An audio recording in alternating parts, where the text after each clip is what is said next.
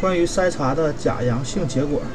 接受筛查通常是想让自己建立信心，最终的结果也通常都是让人安心的。但是在开始筛查之前，和医生好好聊一聊，了解一下假阳性结果。筛查异常的结果为阳性，而最终生下宝宝没有任何问题。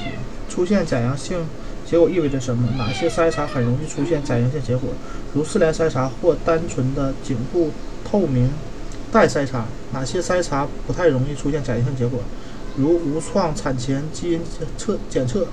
你会得到一个安心的答案，那就是90%以上得到假阳性检查结果的准妈妈最终生下了非常正常而且健康的宝宝。记住，如果筛查得到了假阳性结果，一定要和医生好好谈一谈。